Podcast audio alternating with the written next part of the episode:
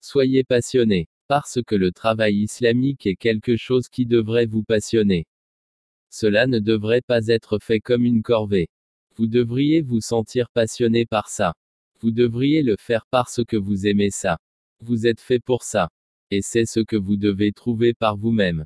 Donc, lorsque des esprits similaires se réunissent et coopèrent les uns avec les autres, alors ceci incarne le verset signifiant dans le sens coopérer dans la bonté. Mais Allah a ajouté, Wa quoi? Il a ajouté le mot taqwa, qui est vraiment beau. Il y a une sagesse subtile derrière l'ajout du mot taqwa. Taqwa dans son origine signifie se protéger? Il s'agit donc essentiellement d'une chose individuelle. Le prophète paix et salut d'Allah sur lui a dit, la taqwa est ici, en montrant son cœur. Personne ne peut regarder à l'intérieur de votre cœur, personne ne peut voir ce qui y est. D'une part, le verset a commencé à parler de notre coopération les uns avec les autres, c'est-à-dire le travail collectif, et il a immédiatement poursuivi en disant Assurez-vous de coopérer en inculquant la taqwa les uns les autres.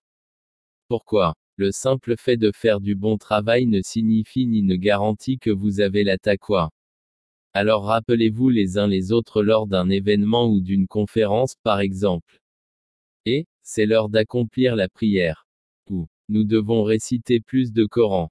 Mais également, rappelez-vous de ne pas médire, ou bien encore de ne pas se moquer des autres musulmans, et ainsi de suite.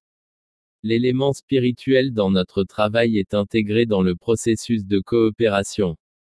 Donc, nous ne devrions pas simplement faire du bénévolat, distribuer des dépliants, envoyer des courriels ou actualiser des réseaux sociaux et envoyer des tweets, mais à la fin nous devrions aussi nous rappeler les uns et les autres afin de nous aider mutuellement dans la bonté et la piété.